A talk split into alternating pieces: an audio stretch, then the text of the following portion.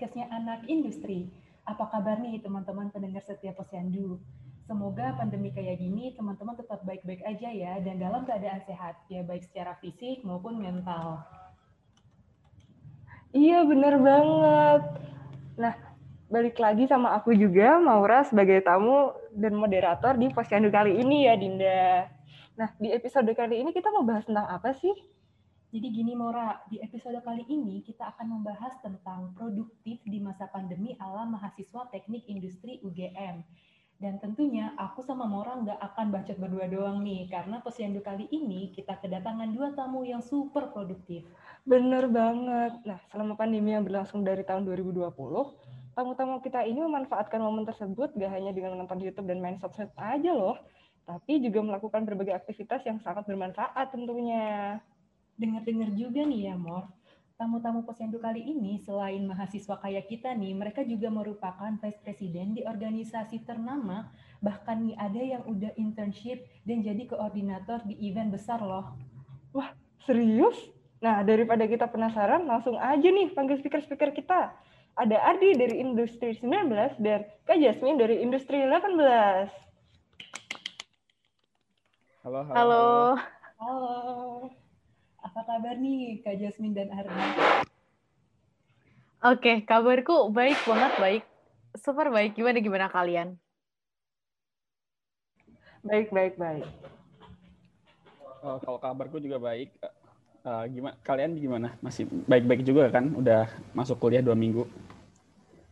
Baik sih ya, biasalah, gitulah. Terus gimana nih? Mungkin dari kita udah nih kuliah. Nah kalau dari Kak Jasmine sama Ardi gimana nih kuliah udah dua minggu jalan kan? Udah banyak tugas belum nih? Hmm, kalau semester 6 sebenarnya tugasnya nggak sebanyak itu sih. Uh, tugasnya masih bisa dihandle lah, nggak sebanyak semester 5. Karena kita udah ngerasain semester 5 yang super uh, banyak praktikum dan tugas, jadi sekarang lebih kerasa apa ya, enteng gitu lah. Tapi nggak enteng-enteng banget sih gitu. Mungkin kalau misalnya Ardi nih sebagai semester 4 ada ceritanya sendiri. aduh, aduh, aduh. Um, kalau semester 4 seperti yang kita tahu lah ya, uh, pertama kali ada praktikum dua dan dua-duanya menurut aku susah dan kita harus belajar pakai simulator dan lain-lain. Jadi uh, agak berat di awal-awal. Mungkin nanti kalau kita udah bisa dan terbiasa, uh, ke depannya akan lebih baik. Gitu sih, lebih gampang. Iya sih, setuju sih. Praktikumnya dua ya? Kalau semester 6 udah gak ada praktikum di. Nah itu kayak yang bikin kita itu. Apalagi uh, harusnya kan praktikum-praktikum yang semester 4 ini bisa dilakukan secara offline yang lebih enaknya ya kayak mengoperasikan mesin dan lain-lain tapi kan sekarang pakai uh, simulator gitu-gitu kan jadi ada adjustment juga gitu. Hmm, ya ya, setuju setuju. Gimana kalau dari Mora sama Dinda? Penasaran juga sih. Sudah ya kalau aku sih 11 12 sama yang dibilangin Ardi ya karena balik lagi udah kemarin libur satu setengah bulan masuk-masuk tiba-tiba ada dua praktikum kayak wow terus emang kayak praktikumnya tuh uh, sesuatu yang baru gitu loh karena emang belum terbiasa kan dan juga karena online terus kayak emang butuh adaptasi sih Iya sih, benar-benar setuju. Tapi bisa lah ya Dinda sama Maura dan Ardi ini. Ya, yeah, semoga. semoga lah ya. good luck, good luck. Selain kuliah, kesibukan kalian apa aja sih? Dengar-dengar pada produktif banget ya. Mungkin uh, bisa cerita dari Ali dulu. Oke oke. Uh, sebenarnya disclaimer aja dulu. Uh, aku juga ngerasa nggak seproduktif itu dan kayak masih banyak mungkin kakak-kakak dari industri 18 atau apa yang uh, lebih layak untuk kayak misalnya cerita-cerita. Jadi aku mau cerita dari perspektifku aja dan apa kesibukanku ya. Oke, jadi um, kesibukanku yang pertama jadi itu sih uh, local committee vice president ISAC in UGM tepatnya di divisi incoming global volunteer. Terus kemudian aku uh, kemarin sempat magang juga uh, sebagai digital marketing di salah satu startup. Terus kemudian um, aku juga jadi koor di acara Chronix yang kita tahu salah satu big event di HMTI dan kemudian mungkin yang terakhir adalah aku jadi kayak uh, students di student catalyst. Jadi student catalyst itu kayak student incubation gitu. Ya itu aja sih kalau misalnya dari kesibukanku selain kuliah ya.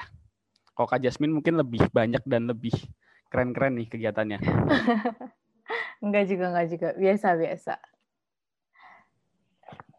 Hmm, kalau tadi dari Ardi nih, kalau dari Kak Jasmine gimana sih kesibukannya? Oke, okay, kesibukanku ya. Jadi sebenarnya uh, little bit disclaimer disclaimer juga kalau misalnya kesibukan tuh juga nggak menggambarkan seberapa produktif orang ya sebenarnya. Jadi kayak kalau misalnya kalian ikut organisasi gak banyak atau mungkin uh, internship belum dapat gitu, terutama untuk teman-teman yang tahun kedua dan tahun pertama itu it's no problem sih. Jadi kayak uh, produktivitas tuh tidak hanya dicerminkan dari kesibukan gitu.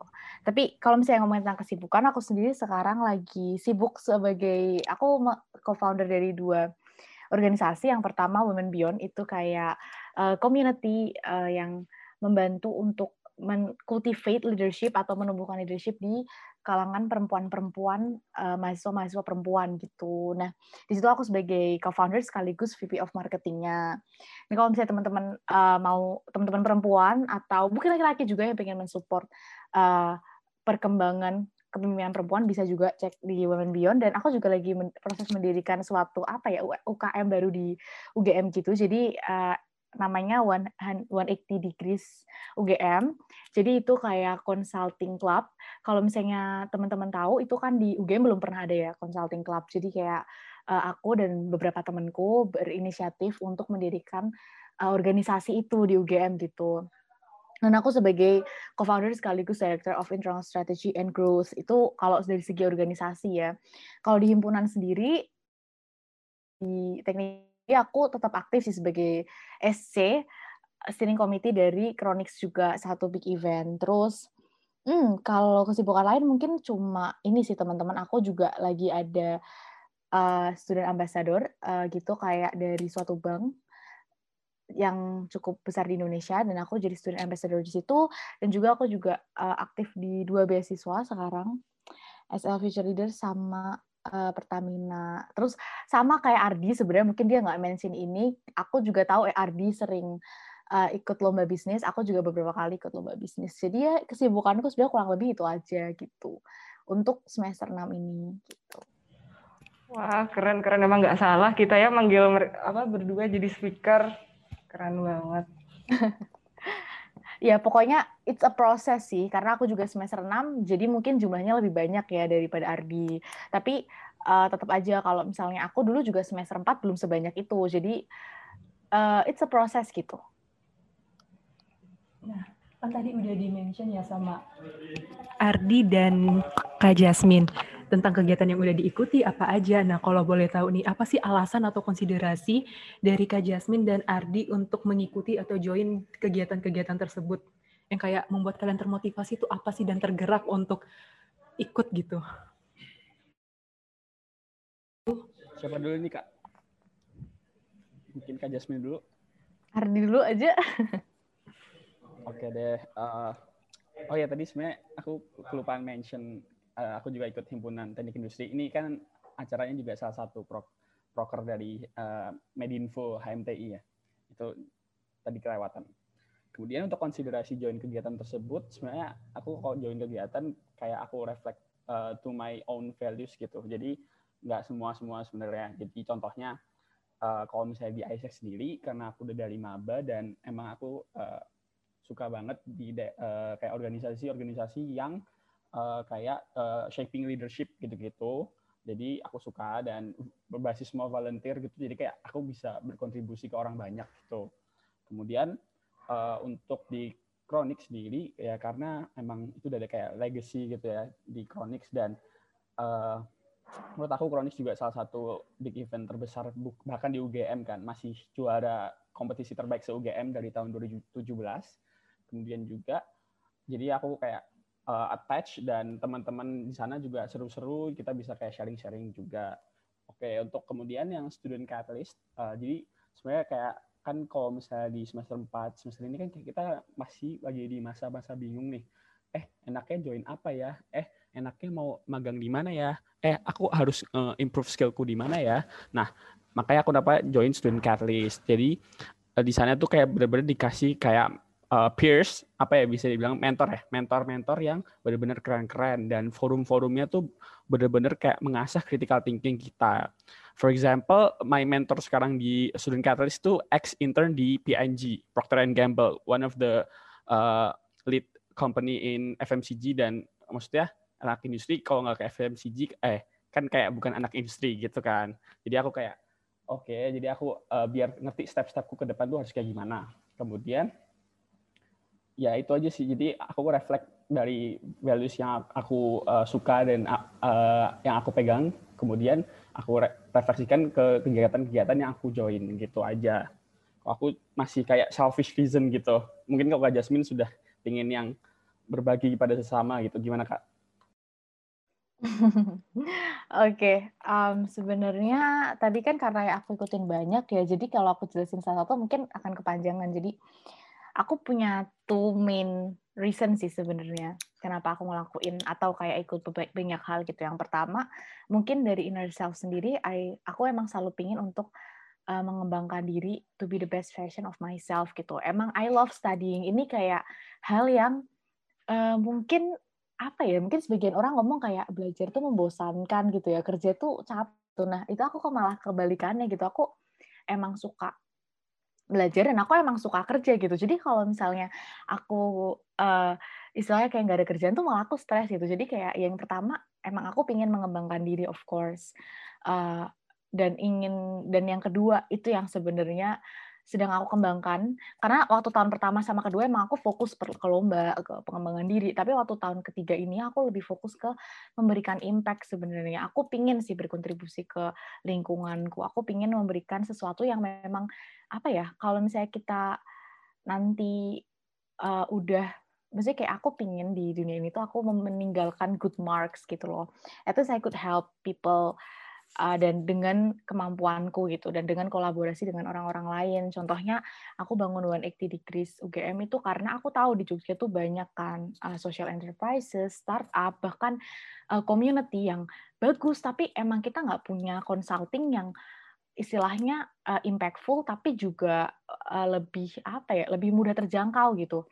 Karena kan kalau misalnya consulting biasanya identik dengan eksklusif seperti itu kan. Nah di sini tuh uh, makanya sebagai mahasiswa ya kontribusi ke masyarakatnya kita mendirikan ini, kita memberikan konsultasi secara murah bahkan gratis gitu ke eh, orang-orang atau ke komunitas-komunitas yang butuhkan. Terus kalau misalnya uh, yang Women Beyond itu emang tergerak dari hati sendiri gitu loh karena uh, aku bareng sama ya Cinta uh, mantan Kahim HMTI angkatan kemarin ya dan ya uh, itu karena emang aku merasakan sendiri sih untuk menjadi perempuan itu being a leader is not that simple gitu. Karena memang banyak banget hambatannya apalagi untuk orang-orang yang tidak memiliki privilege gitu. Contohnya orang-orang uh, yang mungkin teman-teman kita di kampus-kampus yang uh, memang jauh dari Jawa di luar Jawa itu kan emang masih sangat erat dengan stereotyping dan stigma. Makanya aku di sini uh, come with a, with a purpose gitu untuk membantu mereka kayak gitu. Jadi emang sih kalau menurutku uh, ketika kita udah apa ya kalau misalnya eh, wajar sih di awal-awal kayak Ardi masih berusaha untuk self developing untuk mencari gitu apa sih sebenarnya I'm good at gitu. Tapi nantinya kalau misalnya dari aku sendiri yang nggak kalah penting adalah kontribusimu ke lingkungan gitu ke bidang yang emang kalian suka. Karena aku emang suka uh, bisnis dan aku juga emang suka uh, leadership. Jadi ya itulah bidang kontribusiku dan itu motivasiku untuk ikut uh, berbagai organisasi yang ataupun internship yang tadi kayak gitu. Gitu sih. Serius banget ya? Oke, nah jadi berarti kalau dari Ardi untuk motivasi sendirinya itu lebih ke ini ya sesuai dengan visionnya dia yang di mana itu lebih mengarah ke leadership dan sedangkan Mbak Jasmine sebenarnya sama juga sih kurang lebih kayak lebih ke leadership terus ada juga sempat mention bisnis terus dari Mbak Jasmine juga pengen untuk ngembangin diri sendiri be better version of herself yang kayak gitu kan. Nah kalau mungkin dari kita juga penasaran ya dan kayak banyak orang penasaran nih kan dengan uh, Kak Yasmin dan juga Ardi mengikuti banyak kegiatan kan here comes uh, bigger responsibility dan mestinya kan dengan di luar akademik dan juga saat ini ada bagian akademik itu kan berarti tanggung jawabnya double ya. Nah, aku kita penasaran sih pernah nggak sih ngerasa overwhelmed dengan semua tanggung jawab itu? Dan terus apa sih yang Kak Jasmine dan juga Ardi lakukan untuk meredakan stres? Selain itu, pokoknya gimana sih caranya biar selalu stay motivated buat ngelakuin semua hal yang udah dilakukan sejak awal. Mungkin uh, bisa dari Kak Jasmine dulu ya gantian tadi. Oke oke, aku nih. Um, oke. Okay. Uh, ini pertanyaan yang sering banget aku dapetin. Kayak kalau misalnya overwhelmed, pernah nggak sih? Nah, the the answer is menurutku semua orang itu pasti pernah overwhelmed. Meskipun mereka kelihatan sangat hebat gitu, ikut di mana-mana, pasti semua orang pernah gitu. Mungkin emang nggak kelihatan aja. Aku pun pernah gitu kemarin waktu semester 5 uh, eh, dengan kondisi uh, organisasi yang baru dikembangin kan itu awal-awal organisasi yang aku bangun itu berjalan terus uh, tugas kuliah yang aduh praktikumnya ada tiga bahkan empat gitu kan waktu uh, waktu itu aku pernah overwhelmed of course. Um, dan sebenarnya gimana toh caranya untuk meredakan stres atau overwhelmed itu? Uh, kemarin aku sempet sih kayak burnout kayak undemotivated terus gimana sih caraku nah yang pertama itu aku menerima gitu, kayak I I took a break ya. I took a break, tapi ini bukan stop loh ya. Maksudnya kayak ya udah aku take a break gitu, terus aku evaluate myself gitu kayak sebenarnya kenapa sih aku tuh overwhelmed? Apakah emang aku belum bisa membagi waktu dengan baik ataukah emang kerjaannya aja yang terlalu numpuk atau emang aku belum bisa memposisikan atau memprioritaskan hal-hal. Jadi kayak aku evaluasi dulu nih, kayak penyebabnya apa gitu. Setelah aku tahu penyebabnya apa, bisa nggak sih aku eliminate? Ini pelajaran ergonomi kognitif ya, kalau misalnya teman-teman nanti dapat nih, uh, ergonomi kognitif itu ada kayak how to reduce stress. Itu satunya dengan, yang pertama, langkah pertama tuh eliminate dulu. Kalau emang kita bisa eliminate source of stressnya, ya bagus gitu. Tapi kan mungkin kadang posisinya kita kayak ya udah terlanjur ikut organisasi, kita juga udah terlanjur, uh, maksudnya udah kuliah kan nggak mungkin di eliminate kan, nggak mungkin tiba-tiba uh, keluar kuliah gitu kan. Jadi kayak ketika aku stres kayak gitu dan aku tahu nih penyebabnya apa ya aku mencoba memfix it. Misalnya aku merasa oh aku kurang istirahat ya udah aku memberikan uh, hari-hari kosong untuk istirahat. Atau nggak perlu hari kosong sih kayak satu atau dua jam untuk uh, istirahat kayak gitu. Terus selain itu um, aku juga ini sih teman-teman kayak find what I love gitu.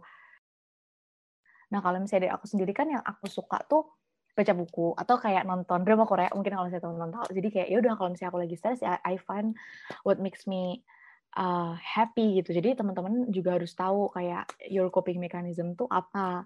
Kayak apakah kalian suka jalan-jalan ataukah kalian emang suka tidur itu juga nggak apa-apa gitu. Jadi do what you love karena setiap orang itu beda-beda. Nah waktu itu aku kebetulan juga ekstrovert kan, jadi aku suka main ya. Aku mungkin Maura, Ardi gitu, udah sering banget tuh aku telepon kayak atau kayak aku chat kayak kalau misalnya aku stres atau apa. Jadi itu sih reconnect with yourself, reconnect with others, find what you love. Itu sih kalau misalnya caraku untuk stay motivated and ya kayak kadang tuh kita lupa gitu kan kayak apa sih sebenarnya yang kadang tuh ketika kita sibuk kita tuh lupa our why gitu. Kenapa sih kita ikut ini? Nah kalau misalnya kita mau stay motivated ya kita harus menemukan motivasi itu dari diri kita sendiri gitu. Kayak uh, kenapa sih? Kayak, kayak inget-inget deh kenapa sih kalian at the first place uh, milih itu?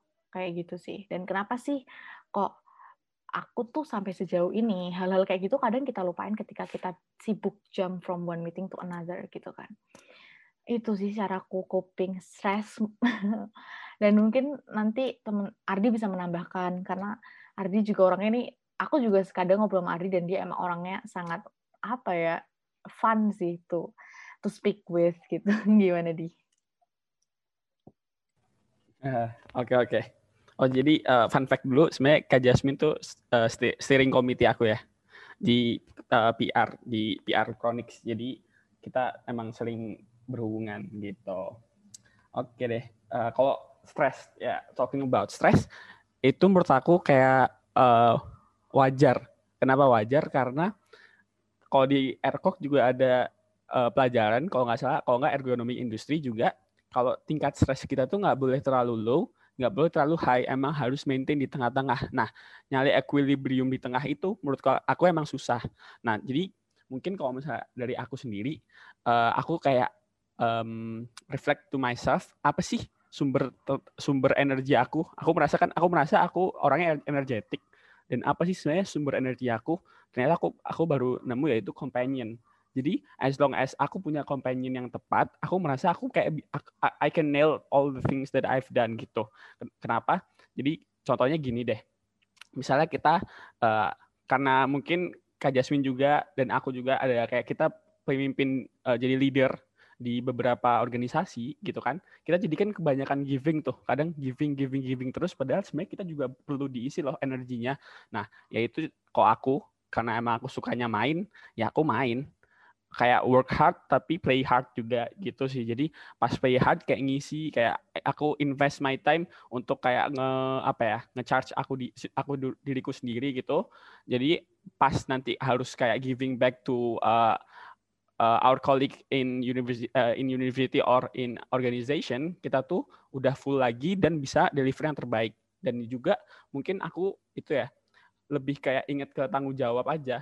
Tanggung jawab nih itu mereka kayak misalnya uh, kan kita jadi leader berarti kita punya uh, aku nggak mau bilang bawahan kayak tapi kolik aja ya uh, kolega gitu ya itu tuh mereka yang menggantungkan harapan ke kita loh. Masa kita nggak semangat sih? Masa kita down sih? Kalau misalnya kita down gimana mereka? Mereka bisa lebih down dan lain-lain gitu. Jadi uh, aku juga lebih kayak tanggung jawab juga. Terus kalau alasan paling utamanya kenapa aku kayak masih semangat how to keep motivated itu ya itu sih. Ingat kalau misalnya orang tua kita tuh udah kayak ngebiayain kita untuk kuliah. Dan di kuliah itu kita kalau menurut uh, aku dan orang tua aku bilang kuliah itu nggak cuma sekadar masuk kuliah kelas dan lain-lain. Kamu harus ikut sesuatu yang emang bisa uh, ngedevelop uh, diri kamu sebagus apa pun itu. Jadi memang aku uh, orangnya terbuka sama orang tua sih. Jadi aku cerita aku ikut ini ini ini kenapa kenapa kenapa dan dia dan mereka dan beliau-beliau itu mendukung. Jadi itu juga menurut aku salah satu sumber um, yang baik, sumber energi yang baik untuk kayak coping with stress. Jadi kalau misalnya kita lagi capek banget, lagi kayak aduh frustasi udah pengen pengen apa nutup diri dari dunia itu aku kayak cuma ingat orang tua gitu sih.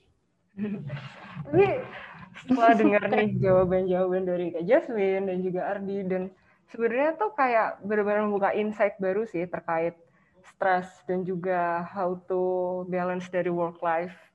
Dan menurutku sendiri uh, Kak Jasmine dan Ardi ini doing their coping mechanism in the right way gitu loh. Karena menurutku penting banget untuk nemuin gimana sih cara untuk coping dari semua stres dan coping dengan semua emosi yang ada. Dan balik lagi aku juga setuju banget nih kalau misalnya dengan kita berada di kegiatan-kegiatan yang sangat face paced yang kenceng banget pace-nya bener banget buat kita balik lagi buat istirahat bentar pause dulu terus kayak kita baru mulai lagi deh buat ngisi energi kayak tadi Ardi cerita dengan main ngobrol dengan teman-teman dan itu sebenarnya benar-benar ini sih benar-benar penting buat baik mental dan juga kesehatan diri sendiri gitu dan keren-keren banget sih buat caranya itu kayak buat temen-temen nih yang lagi dengerin itu bisa banget tuh dipakai saran-sarannya gitu. Setuju banget sih tadi yang diomongin Ardi itu yang kita harus kayak kita kan kadang giving giving giving energi ya tapi kita lupa kalau kita tuh perlu juga mendapatkan sesuatu gitu. Maksudnya kayak kita we have to feel ourselves kan. Nah, itu bisa dengan main, bisa dengan belajar itu setuju banget sih. Gak setuju sih sama yang Maura uh, ucapin tadi, banyak insight baru terlebih ya. Aku kan juga belum ngambil ini nih mata kuliah ERCOP, terus sempat singgung gitu tentang ERCOP. Nah, ini mungkin pertanyaannya masih berhubungan ya sama yang tadi.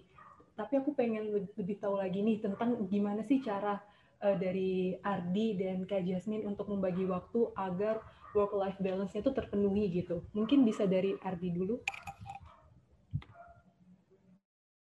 Oke, uh, kalau sini aku bukan orang yang terlalu jago di ginian ya, soalnya emang aku kayak modelnya apa gas terus gitu.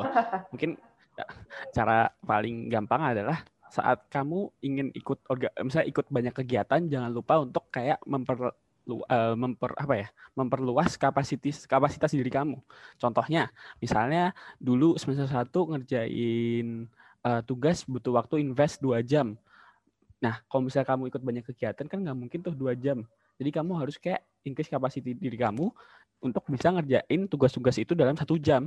Nah, jadi menurut aku kalau misalnya kita kapasitasnya udah kayak um, terdevelop juga, itu tuh uh, 24 jam itu menjadi waktu yang sangat lama sih. Jadi iya mungkin pasti ada event-event berbarengan. Nah, ya kamu kayak bikin skala prioritas aja, tapi skala prioritas yang uh, bisa di-adjust gitu. Misalnya yang di sini kamu jadi ketuanya, kamu harus ngomong, yang di lain kamu harus menangkap materinya. Ya uh, kenapa nggak kayak misalnya yang di satunya yang untuk menangkap materi kayak nyalain, terus kalau kalian tahu kan sekarang Google Docs sudah bisa nyatet sendiri tuh. Jadi kayak kita nyalain aja terus Google Docs-nya udah nyatet sendiri. Ya udah gitu aja. Dan yang di sisi lain yang kamu jadi ketuanya kamu yang harus ngomong kan itu kamu harus kayak fully invest your time uh, di situ kan. Jadi aku lebih kayak gitu sih kalau prioritas yang uh, di adjust dengan uh, kondisi, terus juga dengan uh, memperlebar, uh, memperluas apa sih nggak ngerti bahasanya yang benar ya, memperbesar mungkin ya kapasitas diri kita. Jadi kita bisa uh, kemampuan diri kita untuk mengerjakan sesuatu dengan output maksimal, tapi waktunya uh, di kalau bisa semakin singkat semakin singkat gitu. Kalau dari aku sih cuma gitu sih, soalnya aku juga masih belajar dalam mengatur waktu. Kalau Kak Jasmine mungkin yang udah lebih berpengalaman nih. Enggak enggak enggak juga sih. Uh, sebenarnya kalau aku uh, tadi work life balance ya. Um, itu hal yang terga tergantung ya buat orang-orang tuh work life balance-nya orang-orang tuh kan beda-beda tuh proporsinya. Kalau misalnya di consulting gitu kita sering bikin jokes gitu kalau misalnya work tuh equal to life. Jadi ya udah kalau kau work work work ya work life balance gitu. Ya gitu sih kalau misalnya di consulting. Tapi anyway kayak um, how I actually kayak manage my time itu aku punya satu framework yang emang aku sering banget pakai. Itu namanya Eisenhower decision matrix. Jadi di situ ada kayak matrix antara important sama urgency. Jadi kayak kalau itu penting dan itu urgent oke okay, do. Kayak kita ngelakuin gitu. Tapi kalau misalnya itu important tapi nggak terlalu urgent gitu. Maksudnya kayak gak terlalu mendesak jadi ya udah kita bisa plan dulu sekarang kayak kita mau lakuinnya gimana. Misalnya dia nggak terlalu penting tapi dia urgent we can delegate apalagi as a leader gitu. Atau misalnya uh, dan yang terakhir itu kalau misalnya tidak penting dan tidak urgent ya eliminate gak usah dilakuin. Jadi itu caraku actually untuk memilih apa yang aku lakuin. Karena dulu aku pernah sudah di fasenya Ardi di mana aku ikut semua hal gitu. Kalau misalnya ngeliat ada twibbon-twibbon di Instagram ya kan? Atau kayak ada oprek apa pun aku kayak dulu sering ikut gitu waktu tahun ya tahun sama kayak sama kayak Ardi situ semester 4 gitu. Sampai situ aku pernah overwhelmed dan akhirnya aku memutuskan kalau oh iya emang kita tuh punya kapasitas tuh pasti terbatas gitu nggak bisa kita ikut semuanya. Kalaupun kita ikut semuanya justru kita tidak bisa memberikan our maximum kan our optimal capacity karena aku biasanya pakai ini untuk menentukan gitu apa yang harus aku lakuin dulu Nah, setelah itu gimana sih aku tadi manage kayak to get the work life balance ya? Aku tuh juga selalu punya kayak timetable journal atau kalau kalian tahu aku punya Google Calendar gitu. Biasanya dalam sehari aku uh, kan misalnya kayak ada beberapa meeting tuh. Ya udah aku tuh kasih selisih antar meetingnya at least 30 sampai sejam gitu untuk istirahat, untuk jalan-jalan, untuk makan. Jadi kayak supaya tetap bisa fresh kayak gitu dan aku selalu plan everything what I do in a day itu keep organized di Google Calendar. Mungkin kalau misalnya teman-teman ini belum familiar yang dengar bisa banget mulai dipakai gitu Google Calendarnya. Mulai diaktifin, masukin juga waktu libur, hiburan kalian kayak your pleasure time, tapi jangan over overdoing it ya. Jangan terus kayak dari jam satu siang sampai jam 6 sore main terus itu. Ya, gitu sih kalau dari aku. Mungkin mau nambahin dikit sama yang Kak Jis bilang, bener banget. Uh, kayak aku kalau aku boleh cerita aku semester apa ya dua ketiga gitu benar-benar kayak ingin ikut semuanya. Mungkin karena dapat peer pressure dan juga karena covid ya jadi kayak aduh aku kok nggak bisa maksimal di pengembangan diri ya? Nah ini mungkin buat teman-teman yang dengerin uh, kalian kayak aku nggak pingin kalian kayak aku dulu. Jadi mungkin uh, tips-tipsnya adalah kayak uh, peer pressure itu wajar menurut aku malah kayak perlu itu untuk kayak nge, apa ya motivasi diri kita. Tapi kita harus sadar bahwa uh, kapasitas diri orang itu berbeda-beda dan kemampuan diri orang juga berbeda-beda kan. Jadi nggak apa ya mungkin bisa dibilang hidup tuh kayak bukan uh, balapan lari tapi maraton. Jadi kalau orang ini udah nyampe sini ya udah gitu kayak misalnya kalian oke okay, oh termotivasi kalian tahu ini tapi nggak harus kayak kalian ikutin semuanya jadi uh, itu mungkin buat orang-orang yang eh, yang pendengar kita mungkin yang agak lagi di fase itu itu aja sih yang bisa aku kasih uh, saran gitu mungkin kak Jasmine bisa juga mm. Iya sih, aku setuju sama yang dia ngomongin arti kayak peer uh, pressure kayak kalian, apalagi di era sosmed sekarang ya, kalian tuh banding-bandingin diri kalian sama orang-orang gitu. Uh, terus kayak, aduh aku pengen ikut ini itu ini itu itu wajar banget dan aku pernah di fase itu gitu kan, ambisius banget kan. Cuma itu sih bener, udah bener banget yang ngomongin Ardi kayak semua orang punya kapasitas sendiri dan kalian tuh bukan balapan. Ketika aku ada di posisi ini, aku tuh kayak kalian nggak bisa bandingin eh, trackku sama track kalian karena track kita tuh beda.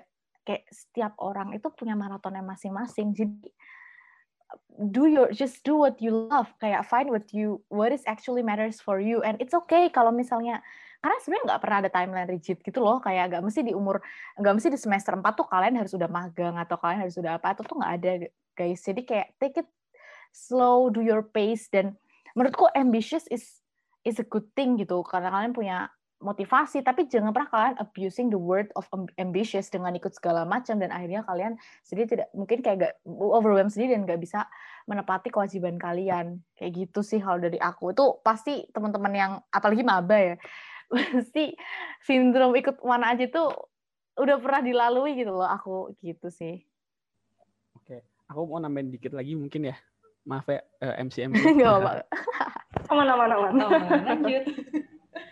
Oke, okay, uh, eh, tapi something to add more, jangan jadikan kayak ah aku uh, hidup itu maraton santai-santai aja. Jangan jadikan itu excuses untuk kamu nggak ngelakuin uh, sesuatu yang uh, di luar zona nyaman kamu. Nah, itu juga bisa tricky di situ tuh.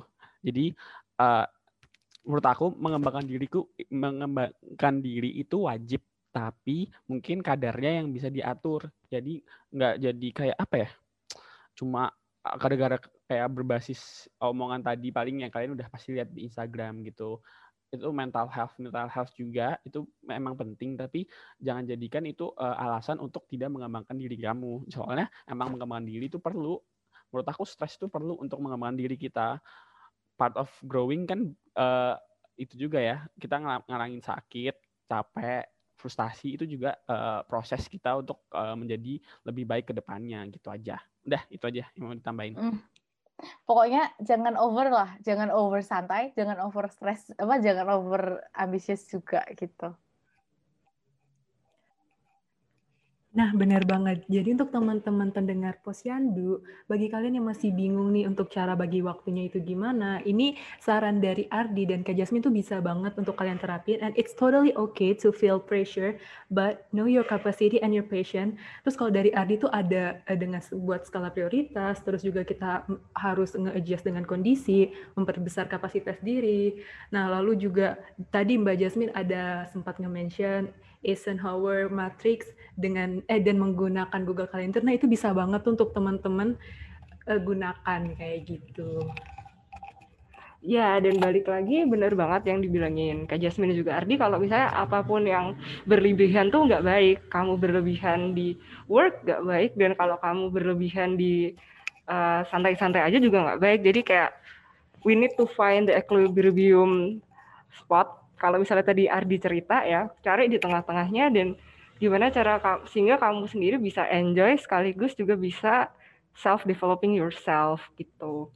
Terus mungkin ngomong-ngomong terkait kegiatan-kegiatan tadi ya mungkin dari Ardi ada Isaac, Chronix dan juga kemarin sempat magang dan Kak Jasmine sempat menjadi sampai sekarang sih sampai sekarang menjadi VP di Women Beyond dan juga di 180 DC, aku penasaran sih dari beberapa organisasi tersebut tuh ada nggak sih pengalaman yang paling menarik dan kayak mungkin uh, menggelitik gitu sih kalau diceritain sekarang. Ada nggak tuh? Mungkin dari Ke Jasmine dulu. Ada pengalaman paling menarik ya banyak sih sebenarnya. Apa sih? Apa, Apa ya?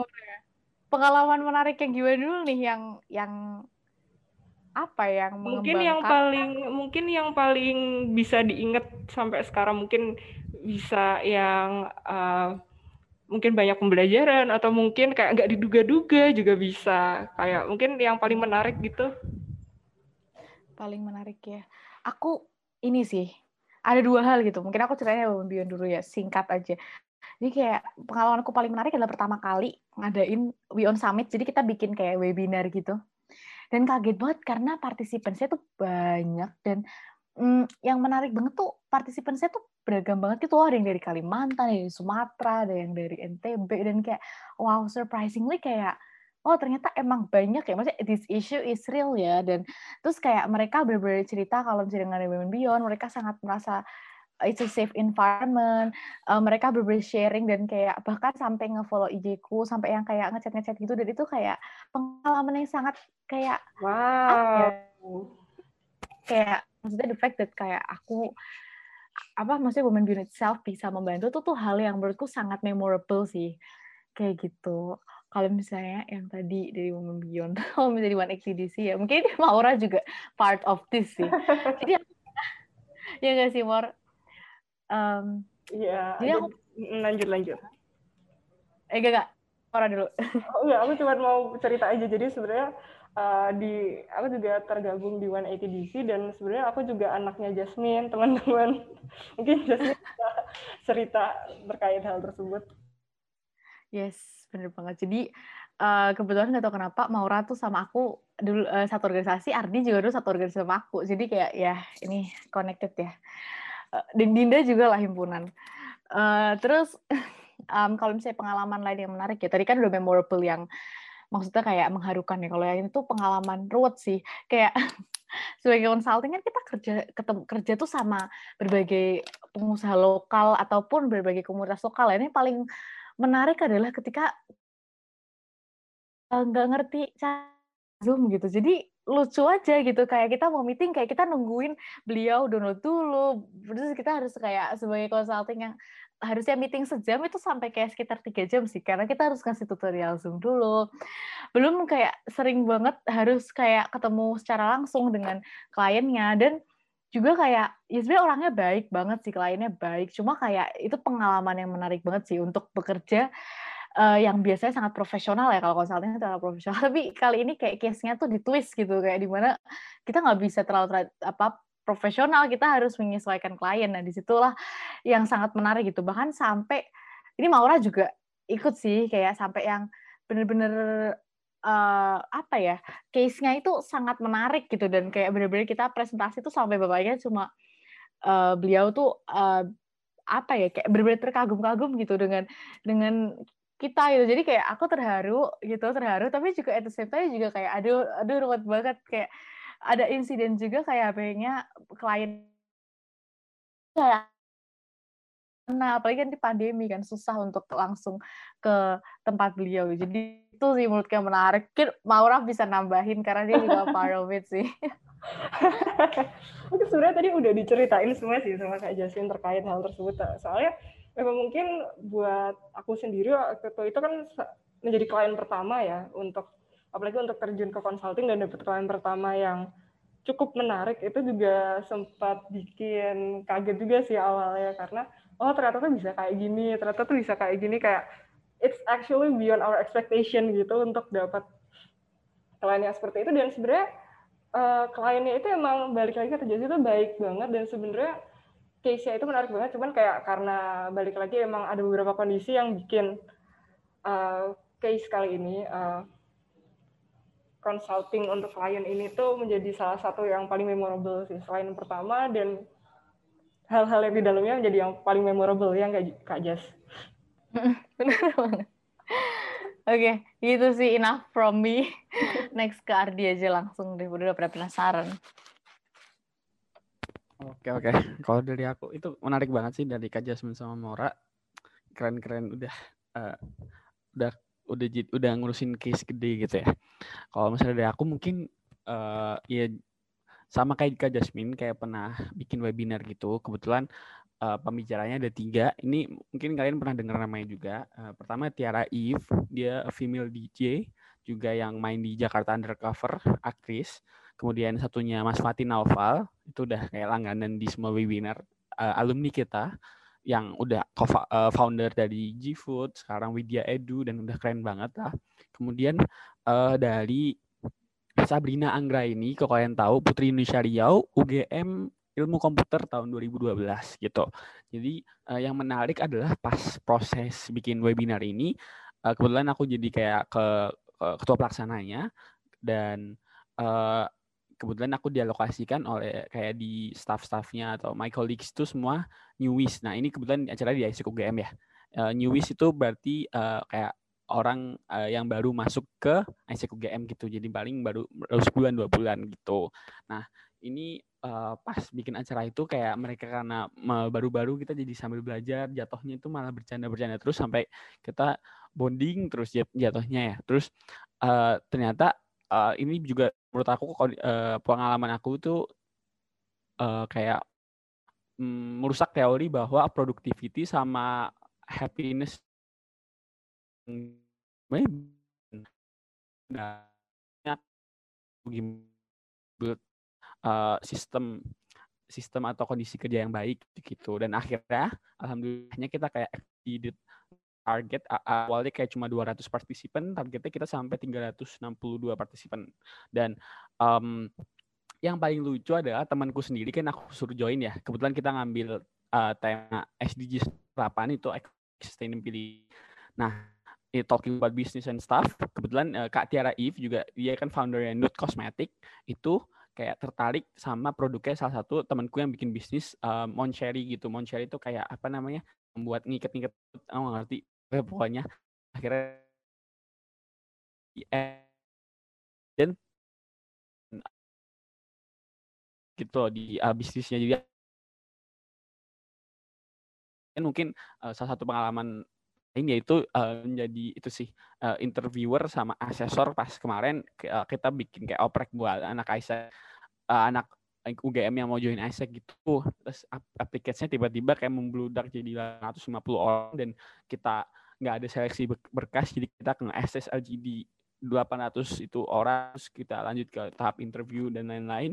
Dan apa ya ternyata uh, nge-interview orang dengerin cerita mereka itu bisa jadi pelajaran gitu loh. Even though mereka tuh nggak sadar kalau mereka lagi ngasih pelajaran. Jadi itu sebenarnya uh, pelajaran yang aku dapat di sini juga adalah kita itu um, bisa ngambil pelajaran dari semua uh, cerita orang gitu entah yang di atas kita, entah yang di bawah kita itu semua pasti ada kayaknya yang bisa kita ambil gitu sih kalau dari aku. Wah. Wah menarik banget ya pengalaman dari Ardi. Ardi juga sempat nge-mention kalau happiness itu sejalan dengan productivity dan ini aku benar-benar setuju banget. Terus Ardi juga sempat nyebutin kalau ternyata kita tuh bisa ngambil pelajaran dari mana aja gitu loh bahkan dari semua orang pun pasti ada satu hal atau berbagai hal yang bisa kita pelajarin.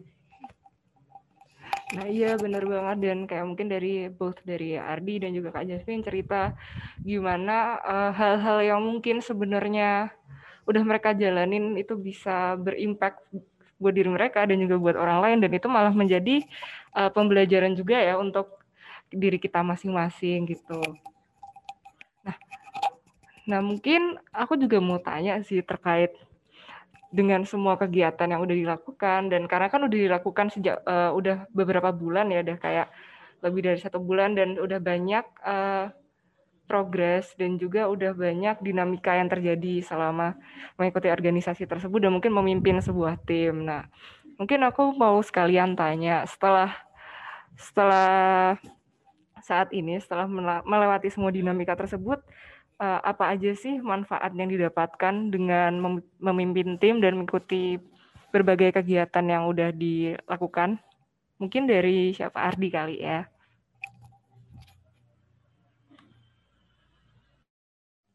Oke oke thank you. Uh, pertanyaan ini jadi apa manfaatnya dari semuanya? Yaitu uh, karena aku ngikutnya ke kayak organisasi yang emang aku uh, value ku sejalan sama mereka. Jadi pertama itu pasti self satisfaction kamu bisa bermanfaat buat orang kok ini buat aku ya uh, disclaimer dulu kayak kamu bisa bermanfaat bagi or orang banyak kamu bisa ngebantu nge-shape future leaders kamu bisa uh, apa ya namanya berkontribusi secara langsung maupun tidak langsung ke, uh, terhadap orang-orang di sekitarmu aja. Uh, kolega-kolegamu itu itu udah satisfaction satisfaction buat aku. Kemudian mungkin uh, apa ya dengan emerging industry point 4.0 itu kita dituntut untuk kayak uh, apa namanya uh, banyak spesifikasi di dalam diri kita sendiri yang bisa kita dapetin dengan uh, berorganisasi. Sebagai contoh mungkin uh, semakin lama kamu berorganisasi, kamu kayak menemukan banyak masalah, pasti emotional intelligence tuh terasah. Jadi kamu udah kayak nggak cuma intelligence secara otak di otak juga, tapi emotional intelligence itu salah satu yang paling penting kan. Nah itu terasa. Kemudian teamwork, kemudian apa yang membagi waktu, kerja dengan produktif, terus apa ya sistematis gitu-gitu kan pasti kebantu nih dengan adanya organisasi dan kemudian uh, menurut aku karena aku kebetulan mungkin Kak Jasmine juga ngambil posisi jadi leader itu adalah satu yaitu manajemen orang. Kan kita juga belajar nih di teknik industri nge-manage orang tuh uh, menurut aku salah satu yang paling susah ya. Orang tuh soalnya dinamis banget kan. Dia bisa A, A sampai Z gitu. Daripada mau manage suatu kayak mesin gitu lah. Kayak mesin CNC gitu kan. Kok perintahnya itu itu aja dia nggak bakal ngeluh kalau disuruh nge, apa melakukan pemakanan walaupun besinya keras banget dan lain-lain itu nggak pernah ngeluh. Nah, kan kalau orang kan beda kan. A sampai Z harus kita perhatiin apakah dia bahagia kerja di sini, apakah dia fine dengan tugas yang kita kasih, apakah ada kesulitan, kita tuh harus kayak benar-benar uh, perhatiin di situ. Jadi itu aja menurut aku skill-skill yang bisa kita dapetin dari berorganisasi gitu sih. Kak Jasmine mungkin lebih advance nih, mungkin karena dia uh, ketuanya di banyak tempat kan. Gimana kak? Enggak juga sih sebenarnya. Sebenarnya kurang lebih hampir sama juga sama Ardi. Tapi kayak one thing yang aku sangat apa ya temukan dari berbagai organisasi itu yang pertama connection sih atau support system gitu. Jadi semakin kalian apa ya berkumpul di kegiatan-kegiatan yang positif, kalian sering uh, ikut berbagai organisasi, bertemu orang baru, bertemu mentor, itu kayak kalian bakal dapat connection and that what matters the most gitu ketika kalian kuliah karena kalau misalnya kalian uh, ruang belajarnya atau teman-temannya itu cuma industri aja, kalian nggak akan bisa berkembang to the fullest gitu. Jadi itu sih yang paling banget nomor satu tuh connection, support system juga. Jadi kalau misalnya kalian punya banyak ikut organisasi, pasti mereka bakalan lebih support kalian. Terus kayak kalian punya berbagai tempat untuk bercerita, itu yang pertama. Terus yang kedua, work ethic. Ini aku pelajarin banget selama aku di consulting, karena aku tahu tuh namanya, mungkin Maura tahu, aku nggak pernah ada, kayak belajar tuh, nggak pernah namanya adanya telat gitu. Nggak pernah tuh telat. Satu menit aja tuh matters gitu aku menghargai waktu orang lain itu aku belajar aku juga menghargai gimana caranya berkomunikasi dengan klien berkomunikasi dengan uh, atasan dengan proper gitu secara professional way dan ini penting banget ya teman-teman karena kalau misalnya kita cuma eh, kuliah-kuliah aja atau organisasi-organisasi yang uh, maksudnya hanya organisasi aja itu nanti kalian kurang untuk professional etiknya. Nah, itu tuh kalian bisa belajar internship atau ikut organisasi kayak One kayak gitu yang emang benar-benar profesional. Uh, terus, of course, soft skill dan hard skill itu nggak perlu dibicarain lagi ya. Itu pasti sama kayak Dewi Ardi gitu kayak leadership, ketemu orang recharge dan segala macamnya kayak gitu. Terus selain itu juga ini sih yang penting juga adalah leadership tuh dan komunikasi. Karena kalau misalnya kita uh, leadership tuh nggak mesti kalian harus jadi leader loh ya. Leader for yourself is also a leadership gitu. Jadi belajar banget caranya ngelit diriku sendiri yang mungkin jangan anggap kalian aku nggak pernah males ya teman-teman aku pernah males gitu. Dan ya itu how I lead kayak aku bisa bangun pagi uh, pagi-pagi terus aku bisa bahkan sekarang gitu duduk dan podcast ngomongin sama kalian itu juga way of me leadership leaders being a leaders of myself gitu. Dan uh, kalau misalnya leadership lain juga aku bisa tahu nih tim yang seperti ini itu leadershipnya seperti apa, tim yang seperti ini tuh seperti apa. Karena jujur ya teman-teman kalau misalnya kalian kerja di berbagai perusahaan atau berbagai organisasi itu beda loh. Kayak mungkin di uh, let's say organisasi A kalian bisa menerapkan yang kayak demokratik gitu yang banyak diskusi, tapi bisa juga di uh, organisasi B tuh kalian lebih ke delegating karena emang orangnya lebih sering uh, pasif gitu misalnya kayak dan tapi kerjanya bagus jadi kayak mungkin delegating. Jadi kayak dari situ kalian bisa menemukan trial and error gitu. Gimana sih style leadership yang cocok dengan diri kalian dan dan anak-anak kalian atau kolik kalian nantinya ke depan gitu. Dan ya overall sama banget sih sama Ardi. Jadi gitu sih teman-teman. Eh btw kalau misalnya kalian emang pengen nanya-nanya lebih lanjut juga maksudnya nggak apa-apa loh uh, dari Maura dan Dinda tentang apa yang aku dan Ardi dapetin kayak gitu. Wow, keren keren sih. Kayak aku sama Dinda mungkin sekarang lagi speechless gitu sih karena kayak balik lagi emang dari semua aktivitas dan mungkin in general ya kayak everything we do we get something to learn from it gitu whatever whatever small it is dan dari hal-hal tersebut ya balik lagi banyak. Sebenarnya kalau misalnya kita melihat dari perspektif lain kita bisa melihat semua hal baik dari setiap kegiatan atau setiap hal gitu. Dan keren-keren sih maksudnya untuk terkait manfaatnya mulai dari mungkin koneksi dan mengetahui work ethic dan mungkin bahkan balik lagi untuk leading ourselves dan menurutku itu benar-benar skill yang dibutuhin banget sih untuk ke depannya karena nggak semua orang bisa ngelit dirinya sendiri dengan baik. Dan mungkin kita juga masih harus belajar ya dia yang terkait hal tersebut. ya itu sih dan. I think that covers all buat terkait manfaat. Udah keren-keren banget sih. Ya benar banget sih. Dan sebenarnya juga nih ya, aku tuh masih banyak banget pertanyaan yang pengen aku tanyain ke Mbak Jasmine maupun ke Ardi. Cuman karena keterbatasannya waktu, jadi ya seperti itu sih. Nah, mungkin nih dari Mbak Jasmine sama Ardi, kan dari pendengar Posyandu bakal ada nih yang kepo dan kayak pengen tahu atau mungkin kayak punya pertanyaan juga, pertanyaan khusus yang lebih mungkin personal ke Mbak Jasmine dan ke Ardi. Nah, mungkin dari Mbak Jasmine sama Ardi, uh, bisa dikontak lewat mana gitu mungkin ya atau gimana? Mungkin lewat Instagram atau apa? Oke, okay. uh, eh, kalau misalnya aku kontak aja Instagram just Jasmine Mutias itu bisa lewat kalian mau DM DM aja. Terus kalau misalnya ini buat teman-teman sekalian ya aku ngasih tips gitu. Uh, boleh juga add LinkedIn-ku itu Jasmine Mutias Sabila. Uh, jadi LinkedIn itu mungkin untuk teman-teman yang maba atau mungkin yang tahun kedua banyak yang belum pakai ya.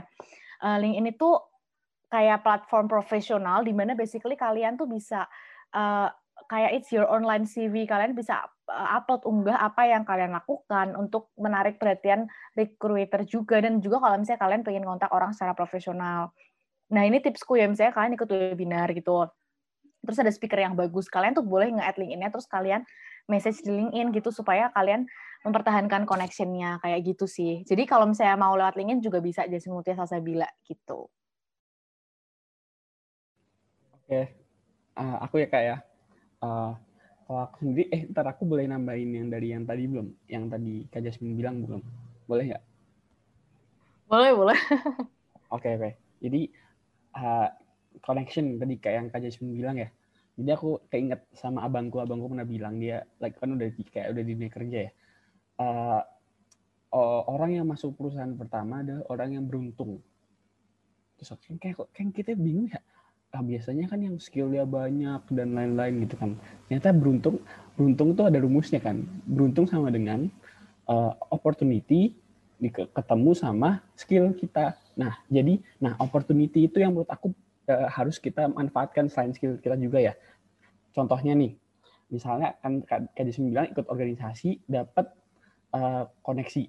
Nah, dari koneksi itu kita ngerti loh opportunity opportunity apa yang ditawarin aku kalau aku boleh cerita kayak kan uh, di student catalyst itu banyak kayak uh, peers peersku mentor mentorku itu atau kayak teman-temanku sendiri. Jadi as a students itu dari kayak uh, NUS, NTU, terus ada kayak apa sih SUTD, ITB, Unpar dan nah mereka tuh kayak benar-benar uh, karena kita mungkin kalau di in, in, industri atau di UGM itu kayak oke okay, kita tahunya uh, kegiatan ini ini ini ini ini. Nah dari dari teman-temanku itu aku ngerti loh ternyata ada opportunity ini ini ini ini ini dan menurut aku itu jadi salah satu uh, faktor penting juga kita tuh punya knowledge akan opportunity yang ditawarkan. Di mana kita kalau mau kayak join atau approach uh, kalau kita nggak ngerti apa aja opportunity yang ditawarkan itu sih itu cuma nambah itu oh iya kalau misalnya untuk uh, uh, kontak pribadiku sebenarnya kayak aku bebas aja kayak DM aja di uh, Instagramnya Ardiaksa 7 kalau di LinkedIn ada Ardiaksa Pramulita tapi disclaimer dulu uh, aku nggak pingin kalian kayak expect expect something big from me soalnya aku juga masih benar-benar tahap belajar dan awal gitu. Dan kalau misalnya sebenarnya kalau lain uh, bisa aja kayak pasti kalau misalnya kayak maba-maba industri juga bisa minta ke kakak badi sekalian pasti dikasih dan pasti aku jawab. Thank you Oke, sampailah kita di penghujung episode Posyandu kali ini. Nah, sebelum menutup nih, mungkin boleh dong dari Mbak Jasmine maupun Ardi untuk closing statement-nya. Ardi boleh. Oke, dari aku lagi ya. Uh, closing statement-nya adalah apa ya? Ya itu sih kan ini uh, masa kuliah apalagi dengan pandemi itu emang menurut aku sangat demo uh, membuat kita demot demotiv demotivasi ya. Dan itu uh, apa ya wajar tapi kalian harus tetap kayak survive gitu di tengah-tengah ini. Juga pesan-pesan buat yang dengerin uh, semoga selalu sukses. Terus uh, uh, jangan lupa untuk work hard but also uh, play hard ya biar kalian balance. Gitu aja. Dan jangan lupa untuk selalu dengerin nih Posyandu soalnya pasti abis ini udah bakal ngundang-ngundang speaker yang jauh luar biasa daripada aku gitu. Thank you. Oh, bener banget. Jangan lupa dengan posyandu ya. Guys, biar ya mengisi-mengisi waktu dengan hal yang produktif. Kayak gitu. Uh, kalau misalnya closing statementku ya, aku mau bilang kalau uh, pandemi itu it's already a very big hard thing to us untuk beradaptasi kan. To be agile in this pandemic, it's it is something that I know it's hard, tapi aku percaya teman-teman bisa. Dan yang paling penting, apresiasi diri kalian, kasih diri kalian waktu gitu untuk apa ya, menyesuaikan diri untuk mengerti dulu posisi kalian seperti apa. Pokoknya udahlah guys, jangan ini hal yang sering banget dilakuin sama teman-teman seumuran kita bahkan aku juga dulu kayak gini kayak I'm pushing myself too hard gitu.